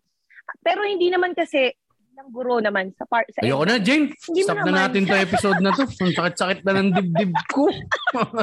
hindi mo matutulungan lahat. Hindi mo matutulungan lahat. totoo, totoo. Nakakasad. Oo. Kasi ano no, parang ang ano natin, mga nakatira kasi tayo sa mga bubbles natin, lalo pa ngayon sa panahon ng social media. Nung panahon nga walang social media, hindi tayo aware na may mga ganyang klaseng buhay. Eh. Akala natin yung tayo na yung nakaka-experience ng worst. Ito, it puts you into, again, it puts you into perspective na ito pala yung buhay ng karamihan ng mga Pilipino. Kasi ang laki ng porsyento nila sa Pilipinas. Eh. Tapos, sasabihin mo, ang bobo naman ito mga bumoto. Paano buboto ng matalino yun? Eh, gutom nga. Mm, Di ba? Yes. Paano nga maano, ang tag ito, mag, ano, mag-aaral? Eh, gutom nga. Eh, chinelas nga, hindi makabili ng chinelas. May mga pumapasok, walang chinelas, Diyos ko. Kaya, um, ewan ko kung ano, buti hindi ka naka, hindi napasa sa'yo yung depression nun, yung bigat. Siguro sobrang cheerful. Ang dami mong positive energy na naibigay, Jane. Pangin, sobrang nakaka, ano, nakaka-inspire actually. Ang dami mong bala. Kung ako yun, malamang nagbigti na ako. Nakakalungkot. Pero kasi, 'di ba, hindi hindi ka pwedeng maging weak sa in front in front of any- anybody. Lalo na sa mga estudyante mo kasi nilulook up ka nila eh. Lahat ng Mm. gagawin mo parang alam mo 'yun kaya every time parang nagkukwento ako ng experience ko. Actually ganito, yung pala walang walang experience ko sa experiences nila. At a young age ha. Seventh graders ang hawak ko nito. Kaya parang kakaiba din. Hi, Diyos ko po. Talagang lahat. Ang Club V. eh, Yung nagsara na yung Club V, Mac, di ba? Mm. Hindi ko alam kung So, yung Club V, isa yun sa mga sponsors ko kasi kakilala ko yung may-ari. Ah, nagkakaroon kami tuwing parang every year um, yung mga donations ng notebook, ng pencils. Pero alam mo, hindi yun ang Mm, okay. kailangan ng mga estudyante sa atin eh. Pagkain. Oo. Pagkain talaga. Yung Kahit papasok ko talaga. sa school para makapag-breakfast. Dito, tinatapon lahat. Diyos ko po. Sayang, no? Pagkain. Mm. Food waste nila, laki ng food waste nila dyan, Diyos ko. Eh, pero meron din naman din dyan yung sa mga, halimbawa kung sa pili ka napunta sa Philadelphia, yung junkie central Mhm. nila, marami mga addict na ano talaga. Parang pinandemic yung pare, pag nakita mo sa YouTube, parang mga, Oo. ang dami, medyo may mga ano rin. Pero mas malaki pa rin ng, may fighting chance din ng public school system ng Amerika kahit pa paano. Eh. Kung, eh, kung ikukumpara mo dito sa atin, sa Pilipinas nga talaga. Oo naman. Five years ka nagtagal sa Um, pagtuturo. actually, oo. Ah, three years ako dun sa school, sa Old Cabalan, three years. Mm. Tapos two years ako sa Science High School. Sa Science High School, kasi nga nag-level up, alam mo naman, addict to sa promotion. Oo. so, kailangan pa. Siyempre, hindi pwedeng ganun-ganun lang ako forever. So, nag-apply ulit ako for another position to a higher position. Napunta ako ng Science High School. Sa Science High School naman, mas matitindi. Kasi, pero kasi doon, well off yung mga bata. Ibig sabihin, mas may kaya. Mas may kaya. Oo. Public, oo, public school sila, pero anak to ng may-ari ng doktor. Oo. Ah, para- to na may-ari ng ospital. Hospital. May oo. sarili, oo, mga ganyan, may sarili tong clinic. Mga dizon. Doktor, mayor, ganyan. Mga dizon, dizundo. yes. Diyos ko po, totoo yan. Meron pa nga, nagulat ako. Isa kong estudyante, as in, nag-aantay lang ng driver. Sa sasakyan Wow. nila. Nasa parking. So sabi ko, ay, hindi to public school. Parang ibang-iba to sa ibang-iba to sa namulat ako na dep DepEd doon sa Oo, sa- parang ano Ay. ngayon, parang nagpunta ka ng may, ano tawag ito, College of Business ng UP. Burgisan na ron, Diyos me. Buti hindi ka tinamaan, Jay, ng mga tipong ano, ah, passion ko magturo, mag-stay ako sa DepEd forever. Gusto ko maturuan ng mga, mag-inspire ng mga estudyante, walang ganun. Hindi ka Wala kasi akong yaman dun eh. No? Hindi, hindi. Ang ako, first year ko pa lang, Mac, sinabi ko na sa sarili ko na ayokong mabuhay sa system ng DepEd. Mm. Five Oo. years. Five years, sabi ko. Five years, magre-retire ako, magre-resign ako as a master, master teacher. Kasi napaka-powerful ng words. Mm. Whatever you say, whatever you say, it will happen. It might happen. It could happen. So ako, lagi kong sinasabi, lahat ng gusto kong mangyari sa buhay ko. So katulad nun, sabi ko nung 2013 nun, sabi kasi sa akin, oh Jane, mag-principal ka, kay may, kay may. Hindi ko po gusto maging principal. Okay na po ako ng master teacher. Magre-retire po ako after five years. So who would have thought na, na after five years, kaya pala nasabi ko yun, meron palang opportunity sa US. Mm, mm, mm. So, Eh, medyo, ano, tama rin naman, Adik Min, eh, kasi yung advokasya at saka yung ano no, yung personal mong ah, mga pangarap. Minsan pwede rin talaga siyang magbangga eh. Unahin mo rin talaga yung personal mong mga pangarap eh. Yung advokasya, pwede mo rin siyang gawin on the side kapag ka meron ka ng... Ang hirap kasi totoo yun, nasa loob ka ng sistema. Yun, nabanggit mo kanina, nasa loob ka ng sistema mismo. Parang kang dinadaganan ng ano eh, dinadaganan ng pison.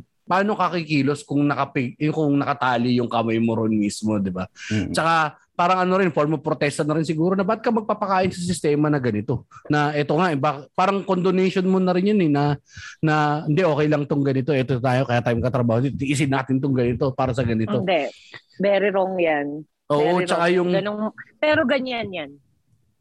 mm, yung naivete din na ibang tao na babaguhin ko ang sistema galing sa loob. Diyos po, Panginoong mabagin. Ang hirap. Parang dito sa mainstream, di ba? Sa atin sa. TV, sabihin natin tayo, Mac, ako, bago ako pumasok ng mainstream TV tsaka film, ano. Um, Siyempre, stand-up comedian ka na alternatibo. Sabi mo na, may talino kang taglay kahit papano. Ah, sabi mo, bubong-bubo ako sa mga palabas sa TV. Lagi na lang kabitan, ganyan-ganyan. Pagpasok mo, magkano sweldo rito? Ah, ganito po ba? O sige po, ito po yung ano, no? Kakabit po siya. Tapos, you have to play with the rules. Willing to adjust po. Kailangan min eh. Kailangan min eh. Kasi ang ang politika or kahit na anong labanan or kahit na komedya, kahit kultura, hindi mo siya pwedeng pilipitin nga ng 360 degree full turn. Pag nag 360 degree full turn ka, malalaglag lahat na nakakapit sa sa gulong. Ang ano natin, ang siguro ang aim natin dito as ano no, parang yung generation natin is i-turn kahit one degree lang. Tapos then the next generation will turn it another degree. Then next will turn it another degree Hmm. until we get to that 360 degrees. Kasi jarring kapag nag 360 ka eh. Hindi, hindi naman ikaw yung nangangapital eh. Hindi naman ikaw yung may ano eh. ba? So, mahirap, mahirap. Um, anyway, bago pa tayo magka-depression dito at magkalaslasan ng pulso, ano. Ah, yung so from there, ang bilis din talaga nung pag-alis mo nung ano na talagang bini ano na agad parang nag-apply ka natanggap lipad sabay Oo, na kayong mag-asawa mag-asawa. Hindi kasi parang Nice. Dahil nakilala, niya yata yung may-ari ng school, parang ganun. in interview yes, na-meet Mm. namin. In-interview Mm. kami. Yes, ng may-ari ng school. So, parang, alam mo naman, mm. sa atin, sa Pilipinas, ang bilis ng relay ng message, di ba? Chika dito, chika Hmm. uy, alam ba, may hiring daw ng, sa Tagaytay, pupunta yung may-ari ng school, keme. So, ano, trinay namin yun. Trinay namin mag-asawa. Tapos, kasi kami, every time na nag apply kami, kahit nung nandito na kami, kasi pang pangalawang school na namin tong nandito. So, yung time na yon parang, hindi naman namin pinag-usapan ha, nung interview na yon na sabihin mo dun sa may-ari na asawa mo ko or mag-asawa tayo, partners tayo. Wala kaming ganong usapan. Hmm. Pero after ng interview na yon, parang na, i-hire na nga ako ng principal ng high school. Siya ang kausap niya yung may-ari ng school. Yung may-ari ng school ang gusto sa elementary siya. Ako sa high school. So ngayon, dahil syempre mas makapangyarihan yung may-ari ng school, nakwento niya na ah, yung, yung asawa ko science teacher din. So pareho kaming science teacher, ganyan. Ah, o, doon na lang kayo sa elementary. So in short, ako, nagdalawang interview ako. Isang principal, isa yung may-ari. So, yung husband Okay. ko, kasama ko na doon sa pangalawang interview. Ayun. March yun. 2018. Tapos ang lipad ninyo, July 2018. Ang bilis ah. Yes. Um, April, May, June, yung- July, four months. Oo. Yes, oo. Ang um sa YouTube ko kasi, wow, nag-promote ang YouTube ko. Okay actually, lang yan, sige, go. actually. Oo. Kasi baka mas marami ka pang views sa amin. Actually, hindi naman parang oo, you Ano mo ng pangalan ng page mo? Um, J... Oo, yung Jane Jane 1 J1 the Explorer. Mm. So yan yung YouTube channel ko. It's Jane J A N E J1 the Explorer. Yan, Jane 1 the Explorer. So, Jane 1 J1. Kaya ko siya nilagay na J1 Naalala ko yung isang yung kwento sa isang episode. Uy! Yung kwento mo na Uy, uy, uy. Pare, Oh, may kwento yan. Pang-bonus content nga yan eh. bonus content. Yun yung mga content na pwede lang mapanood ng mga Patreon natin, yung mga extra nating kwento dito sa podcast. Exclusive lang yun sa Patreon. Patreon. Ay nako, Mac. Hindi mo rin alam kung ano yung Patreon. Yung Patreon, yun ay isa sa mga paraan para masuportahan nila tong podcast natin. Ah, just go to patreon.com slash minwagemaxrage. Okay? Paulit nga, Mac. Yun na lang ambag mo. Min wage, max rage. Tulad ng sabi ni Patreon. Patreon.com slash Patreon.com slash forward slash yan, Jeps. Tama ba? Oo, tama, Oh, tama. Forward slash min wage, max rage. Maxrage. Teka, Jeps. Hmm. Ibig sabihin, may pera tayo?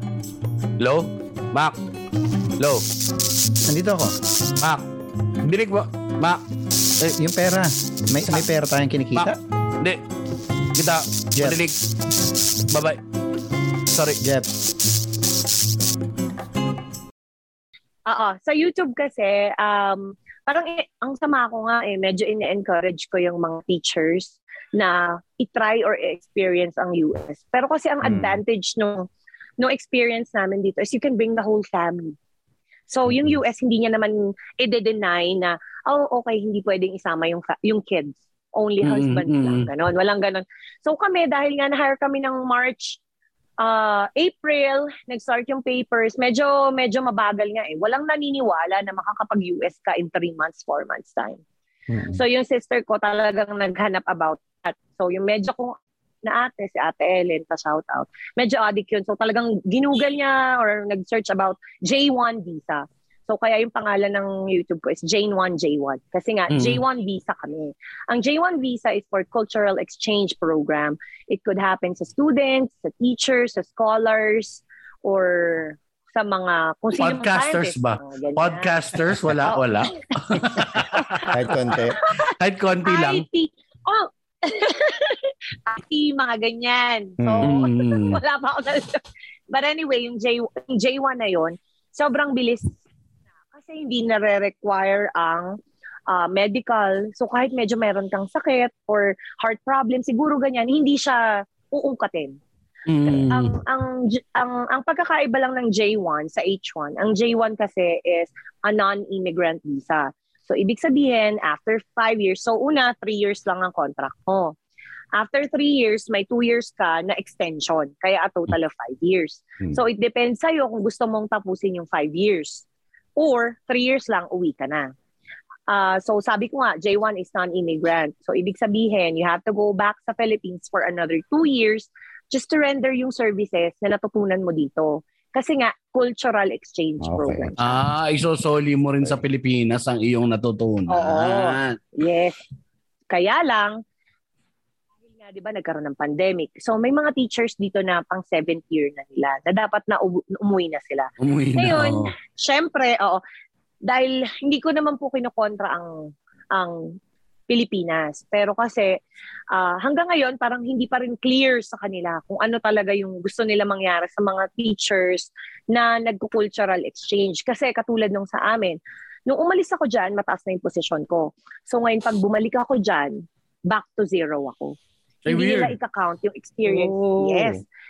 Hindi hindi babalik, hindi hindi ko makukuha yung posisyon ko na mataas. Hindi back to zero ako. need ko ulit mag-apply. Kung ano yung in-applyan ko nung beginning ko, teacher. Wow. Ganun din. Talaga? Yes. Na, so, babalik Ang sa bobo ng red tape, Bakit? no? Oo. bakit ko pa to gagawin? Yung, alam mo yon So, madami ng teachers na naka-experience ng ganun. At alam mo, ginawa nila, bumalik ng two years. After two years, nag-apply ulit. This time, H1 naman. So, kapag Mm. sabi mo namang H1, working visa na to, ito, immigrant visa. After six years mo, pwede ka na mag-green card.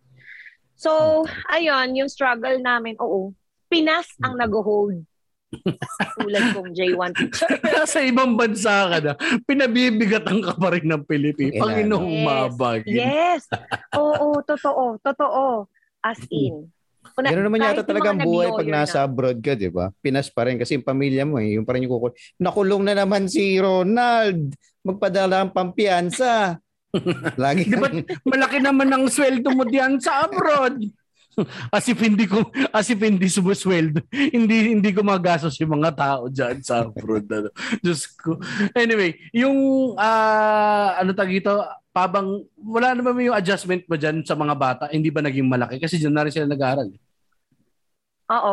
Ang pinaka nahirapan si Lexine, yung five years old. Siya yung medyo, syempre, panibagong environment. Ang, yung five years old ko kasi, nasana yun na may kasama lagi. May kasambahay ba? Ganon. So, siya yung medyo nahirapan mag-adjust. Talagang meron pa kaming eksena na gusto siyang iba, i-retain Mm. kasi nga daw hindi siya natututo. Pero sabi ko, adjustment on her end kasi yun kasi bata, di ba? Mm. Ano, pinilit ko, sabi ko wala akong pakialam, hindi niyo siya i-retain. Kasi di ba parang sa Pilipinas pa rin, merong no child left behind policy. alam niyo ba yun? Hindi ko alam yun. Ano yun? Ikaw lang ba no gumawa na? child left behind pa. hindi, talaga kung ano yun. Kahit sa US may ganon, na parang sinasabi lang na nagawa mo ba lahat ng paraan para matulungan yung estudyante? Eh, hindi mo Ah. papasok anong gagawin mo. Ganon. Mm. No child left behind. Gawin mo lahat ng means. Kaya kawawa din yung mga teacher. Hindi naman sa kinakampihan ko kasi hindi naman lahat ng teacher katulad ko or katulad ng iba na alam mo yon sinusuyod yung kabundukan para mahanap yung mga bata. Hindi lahat. Oo, hindi ko nila lahat. Hindi lahat. Hindi naman lahat ng teacher ganun ka-dedicated. Pero hindi ko na sinisiraan. Mm. So, siguro may, ayun. Ganon. Kumusta naman ang sa ano? ko, okay. Ayan, sa'yo naman, parang meron ka bang ano, meron ka ba na experience na parang subtle hints of racism or anything? Hmm.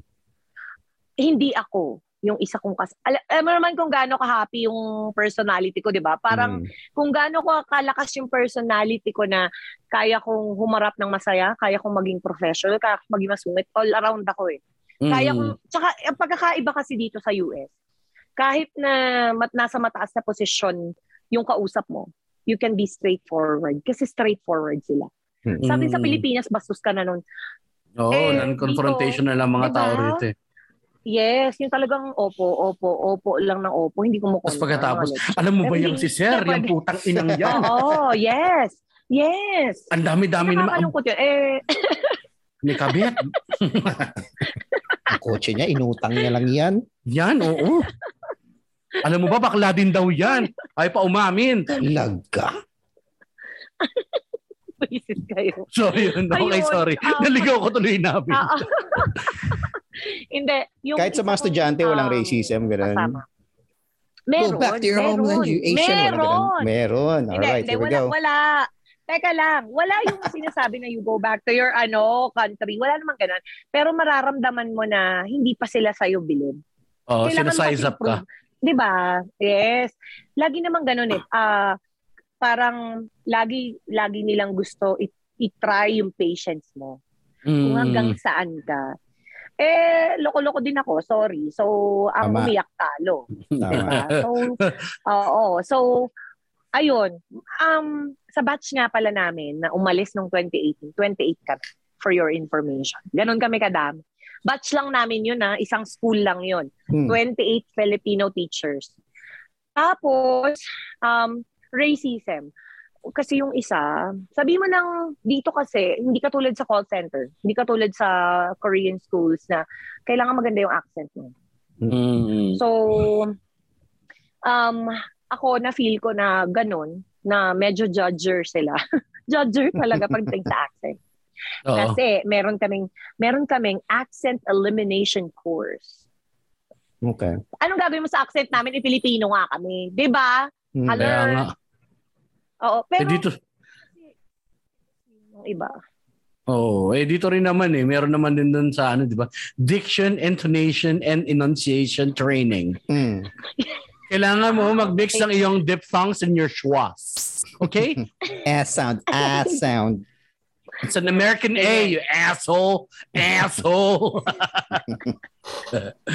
Yan, na ganyan din kami. Na ganyan din so- kami. So, doon ko na feel, doon ko na feel na may racism pa rin. Kasi meron pa rin. oo. ano eh, parang, oo, kasi yung J1, pag sabi mo cultural exchange program, so par ang, ang dating sa akin nun, ito, kung paano yung way ng teaching namin, kung paano kami nagtuturo sa Pilipinas.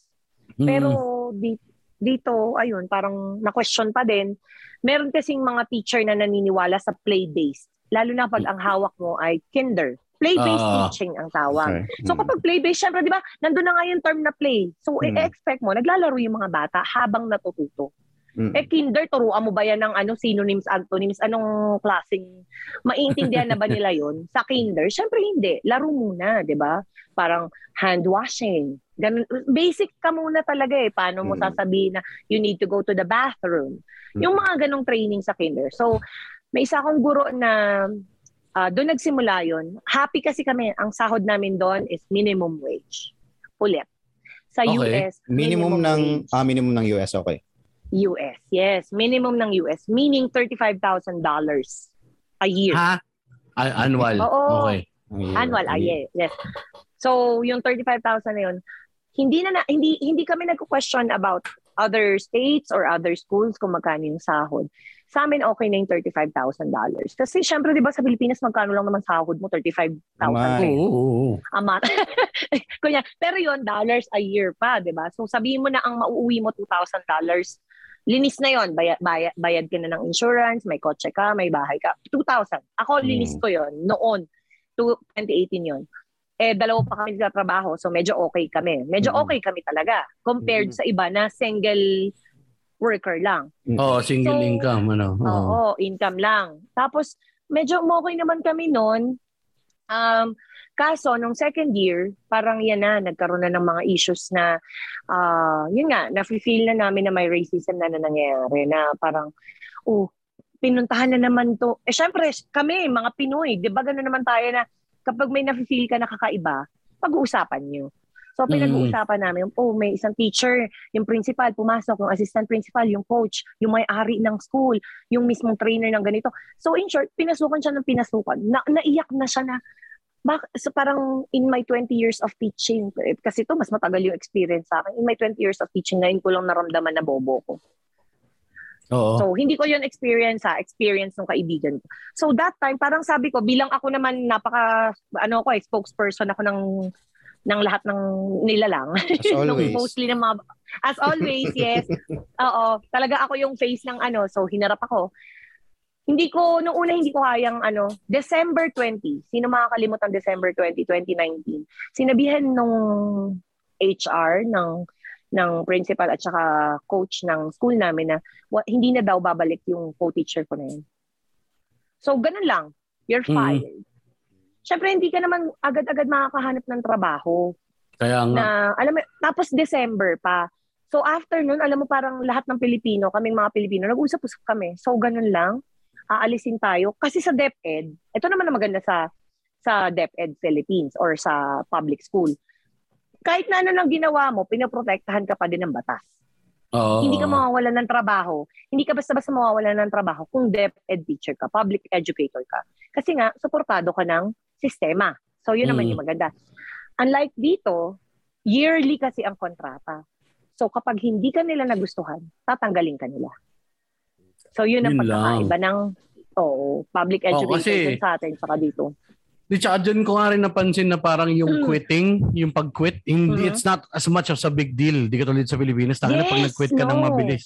Mhm. Oo. Mhm. Ano lang eh, parang, ay, hindi ka marunong magano ng trabaho. No, no, no, no, I fucking quit. Your Mm. company does not match my values. I, I just quit. Mm. Yes. Dito sa atin, hindi, ano, kailangan ko muna mag 8, 6 months or 1 year para lang bago, ano, paglipat. Tatanungin ka pa rin sa next company mo dyan. Hindi. Tatanungin ka nila. Ano, ano. Mm. Kaya, Agreed. ang, ang, so, ano ang plano mo after nito, Jane? Parang, do you still, May one year ano, pa ako.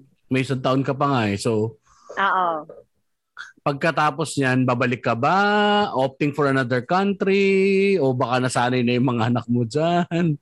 Kasi malaking Alam yun undertaking, nga eh. yung- malaking sakripisyo eh. Yes, yes, yes. Oo. Tsaka ang ang issue dito is hindi lang ako. Yung mga bata. Mm. So, honestly, for now, ako, sabi ko nga sa'yo, di ba, talagang yung goals ko na makapag, kumuha ng maraming titles. Tulad ng Mm. doctorate program, master's program, ganyan. So, tignan natin kung ano mangyayari after, kasi panibagong taon. Again, nag-apply ako ng waiver sa Pilipinas. Pwede ka kasi mag-waive sa Mm. Phil- Philippines. Sabihin mo na you don't want to come back or you, you don't want to go back for the two-year home residency. Kaya lang, babalik ka ulit. Walang clear, clear rules ang Philippines regarding that. Okay. So, ayun. Sad. But we'll Question see. mark muna. Ano muna? Day to day? Oo. Oo. So bagay ganun naman din talaga eh. question ano, eh, day, day to day muna.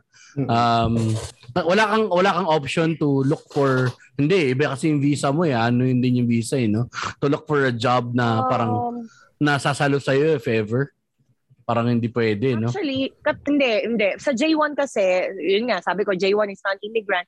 So, kahit gusto kaming bigyan ng green card or working visa ng school, which is sinabi naman nila, uh, tsaka written in paper, kaya lang, ang Pilipinas na yung mag, nag-hold back. Na you have to go Mm. back to render your two-year home residency.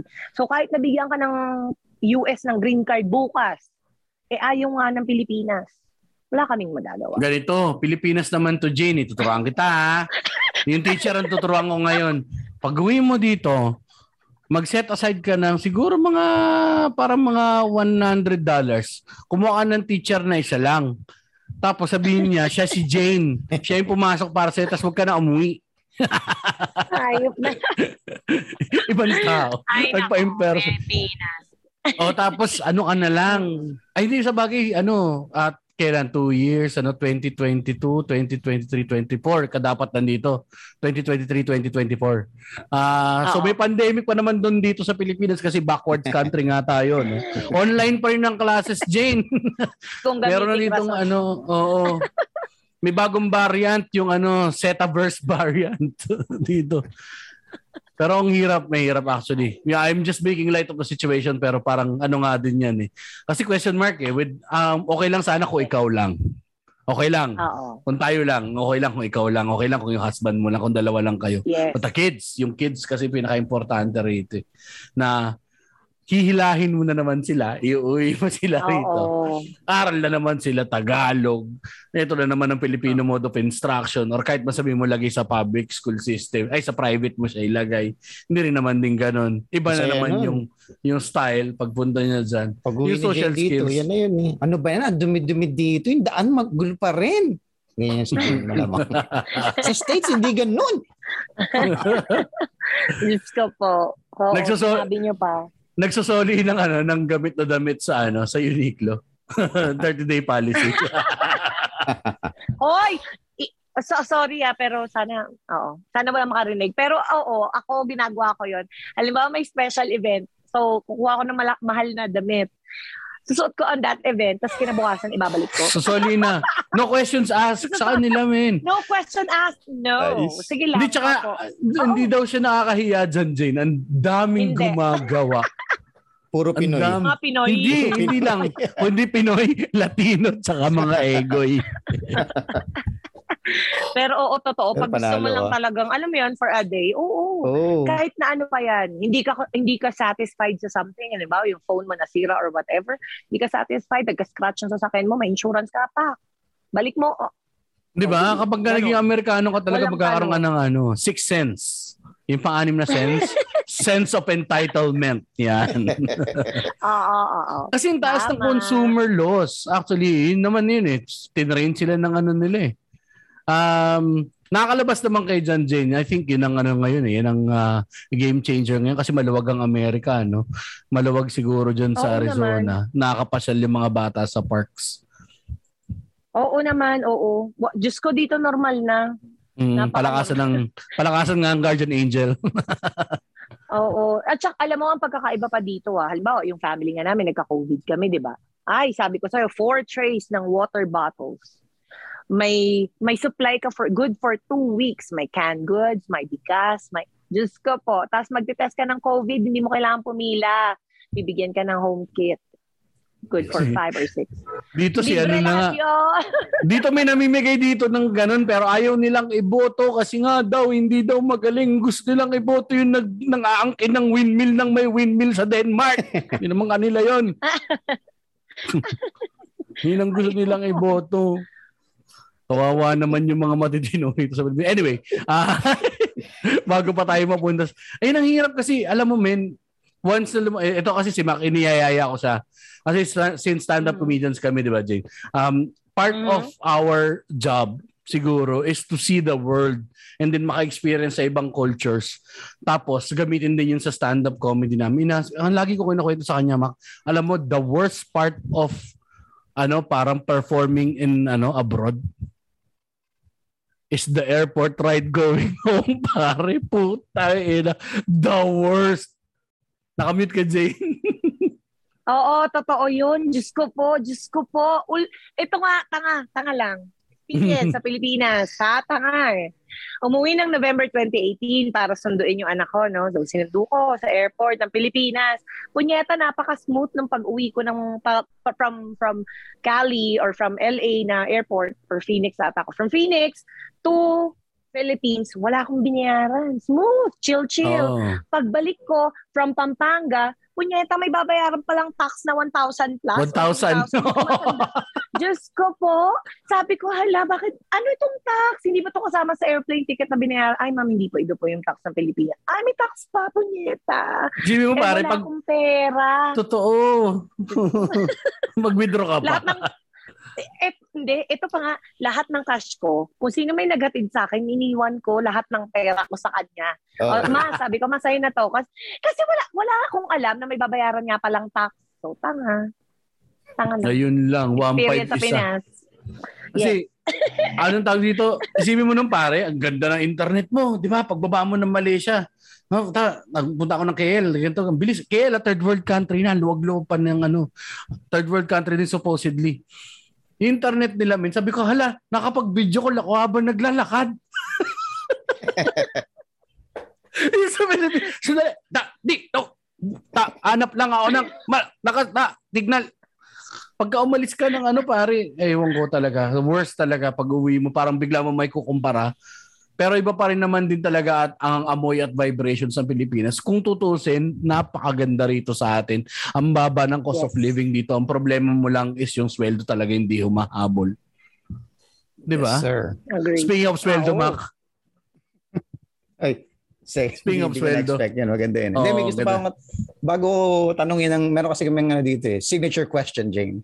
Pero bago yan, Ano? may gusto ko itanong eh. Ah, since masya, alam mo ang sitwasyon ng mga estudyante sa isang mahirap na bansa, Jane. Um, tas ikaw na Mhm. gusto mong umangat ng umangat. Siyempre pag umangat ka, nakakaluwag ka din dyan, pare, di ba? Oo. Is there anything Mhm. na you will do or maybe plano o is it pa- possible na tumulong ka sa educational system or whatever, yung mga na naghihirap. Philanthropo moves ba? May mga ganun trip ka ba? Just in case. Nakikita mo ba yung sarili mo dyan? Ako, oo. Oo naman. Siyempre, yung mga kaibigan ko, mga guro, di ba? So, kapag merong, merong mga eksena na ganyan, nag-share ako kahit, halimbawa, Teacher's Day, o kaya kung merong emote yung mga bata, or basta anything, Christmas party, nagbibigay ako talaga. Yung yearly na, yun at yun lang yung tinutulungan ko, wala pa akong ganun. Yung, Mm. eh, yung kapag nag-message lang na kailangan ng tulong, yun mga ganun, ganun pa lang ako. Mm. actually tama yung din naman. system, Mac, Hmm. Go, go, go, go. Mm. Jay. yung system, Mac, medyo mahirap siyang i-break. Mm-mm. Sobra. Kasi, to be honest, ako ha, sabi ko nga sa'yo, lahat ng nakakasama ko, Pilipino, Amerikano, kahit anong lahi pa yan, lagi kong tinatanong, may mga kasama ko dito na head na. Yun, yun nasa ano na sila, mga, ah, ano tawag dyan, supervisors na. Matataas na Mm. position na. Nag, naguguro dito. Imagine mo yan ha, mataas na position na, mag apply dito sa US para maging guro. Pag, nung tinanong ko kung bakit, alam mong rason, hindi mo na mabibreak yung sistema ng Pilipinas sa education system, sa education system. Kasi una, halimbawa, meron daw yung mga simpleng seminars.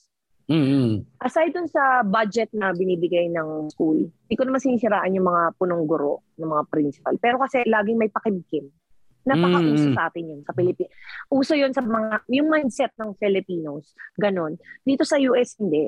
Trabaho mo yan, so hindi kita bibigyan ng pakimkim. Part Mismo, ng kasi- trabaho yan. Yan na yun. Right. Kaya naman din nagkaroon ng ganyang sistema kasi nga hindi living wage ang binibigay natin sa ating mga taong naghahanap buhay sa Pilipinas. Kung living wages yan, kung sabihin na natin ng kinikita ng teacher dito sa Pilipinas ay kumikita sila ng 50 mil o 60,000 or 70,000 ah, ah, every month. Sa tingin mo tatanggap pa yan. Magkakaroon, mas madali magkaroon ng integrity kapag ka meron kang pera. Tama. Tama. Kaya maganda rin yung plano mo talaga na private individuals lang, Jane. Kasi ang hirap natin dito. Baka yung dinodonate mo, kinukurakot pa. Mm. Ayun, isa pa yan. Tapos alam mo, ang nakakalungkot, kahit naman na malaki na yung mga sahod ng teacher, halos lahat ng guro may loan. Di ba? Mm. Sa loan talaga nabubuhay ang guro. Kasi Mismo. Yun nga lang, syempre, sa part ng guro, madaling mag-loan. Sobrang halimbawa, may emergency or whatever, makakautang ka that day na kailangan mo ng pera. Pero Mm. hindi naman lahat ng Pilipino may privilege na gano'n dahil hindi naman lahat ng Mismo. tao guro. Diba? So, talaga madali ang ayun, ano ba yan? Hindi talaga Ayun madali ang buhay, Jane. Kaya nga ito ang tanong ko sa iyo, Jane. Kung kung hindi ka teacher diyan, no. Oh, da- Kasi oh, patapos na dalawa. tayo eh. Patapos na patapos tayo. na tayo. Sakto. Ah, sige. Dalawang side Okay. yung tanong. So, um, sa tingin mo, magkano ang kailangan mong kitain, yung sitwasyon mo ngayon na, para mamuhay Mhm. sa lifestyle na gusto mo? Yung, yung enough lang. Yung gusto mo talaga Mm. na lifestyle na. Dalawa, sa Pilipinas muna tayo. Kunyari sa Pilipinas, Sa Pilipinas? magkano sa isang buwan ang kailangan mo? Mm. For a family of six, anim kasi kami. So, Para lang for children, convenient. oo, Mm. para convenient. Sasakyan ko, to, wait lang, 20. Grocery. Ito yung totoo, 70,000 70. pesos.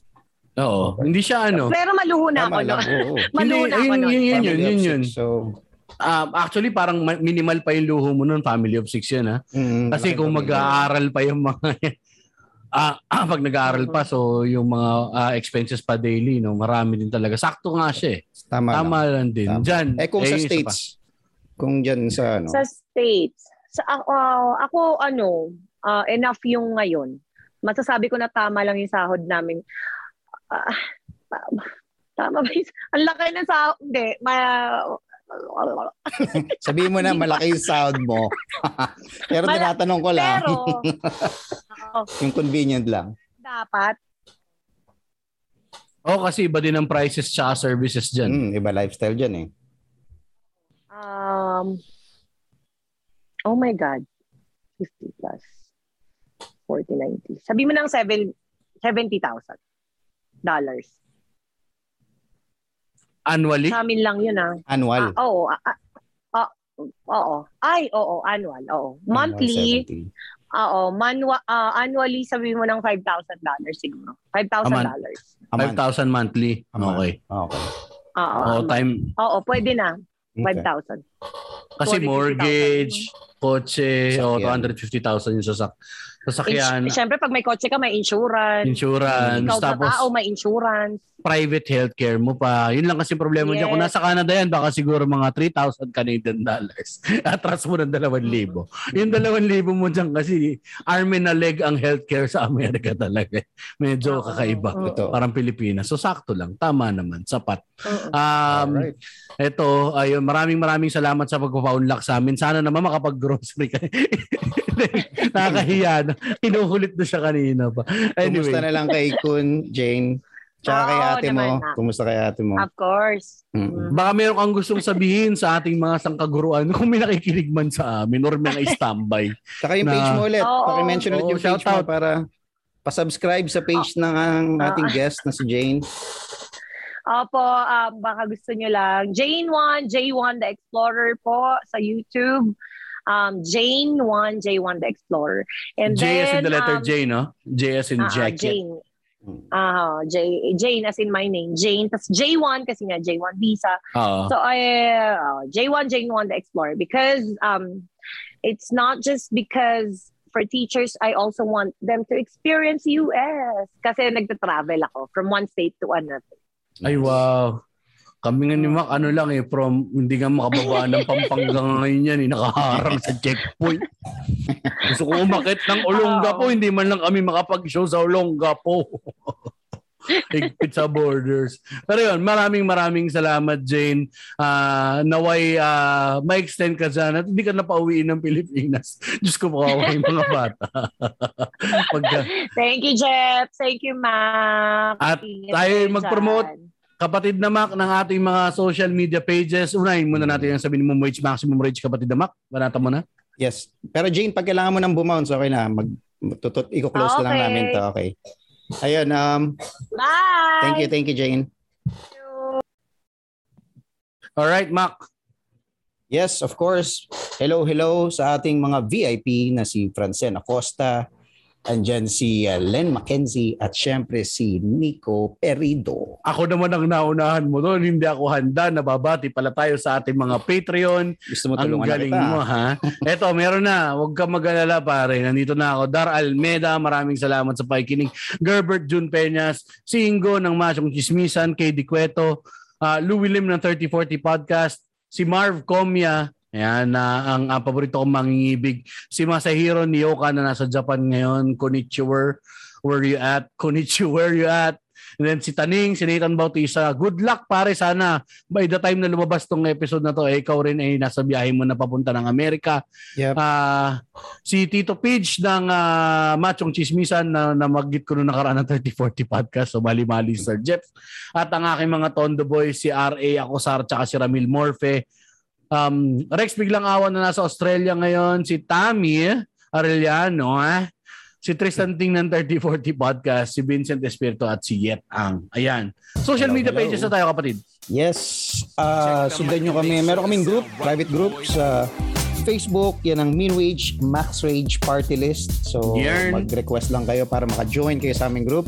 Oo, may mga parapol kami dyan. So, Tama. ah, punta-punta lang kayo. Hindi lang yun. Nakaraan, dami. Ganda ng mga pinamigay namin. Ah, Diyos ko. tayo na. Diba, nagkakagulo mga sponsor sa amin so nahihirapan din kami handle. Oo. Kung kayo ay sponsor, maaari nyo rin kaming i-message. Pwede nyo kaming i- i-PM ng diretso sa aming mga Facebook pages. Oo. Para sabihin namin yan mamaya. Mapalaki pwede o rin maliit kayong na ano. negosyo, di ba Jeps? Welcome Mismo. naman yan. Walang maliit na business sa amin. Wag lang yung illegal. um, kung meron kayong mga businesses na gusto niyo ipapromote or gusto niyo rin kami i-follow at makita rin kung ah, ano update sa aming mga episodes, pwede nyo kaming i-follow sa aming Facebook page too. facebook.com slash minwagemaxrage. Yun. Yun lang po. Um, personal pages, yeah, Socials. pwede nyo rin kami message dito, personal uh, social medias. Go, Mac. Ah, Mauna ka na. Yep, sa akin, at Stand Up Mac sa lahat ng socials at Mac Navarez sa YouTube. Sir? Ah, Ako naman at Jeps Galion, J as in Juliet, E as in Echo, P as in Peter, S as in Sierra, G as in Golf, A as in Alpha, Lima Lima Oscar November. Yan po sa lahat ng social media pages, ah, Facebook, YouTube, Twitter, Instagram at TikTok at Jeps Space Galion naman sa YouTube. Yaw. Right. Okay na tayo kapatid. Napakaganda Okay na, nitong okay na. ano, episode na yun. Medyo Maganda. Insightful actually. Very, very. Hin- Hindi katulad ng mga nating episode na baboy-baboyan. At least may pambawi. May pambawi. oh, maganda to. Basta, ah, patuloy lang kayong makinig ha. Kaya maraming maraming salamat sa mga nakikinig, ah, nakinig at patuloy na makikinig or bagong makikinig sa aming munting podcast. At lagi niyong tatandaan, Siyempre, tangina ang nyo. ina nyo, may May Diyos. Diyos.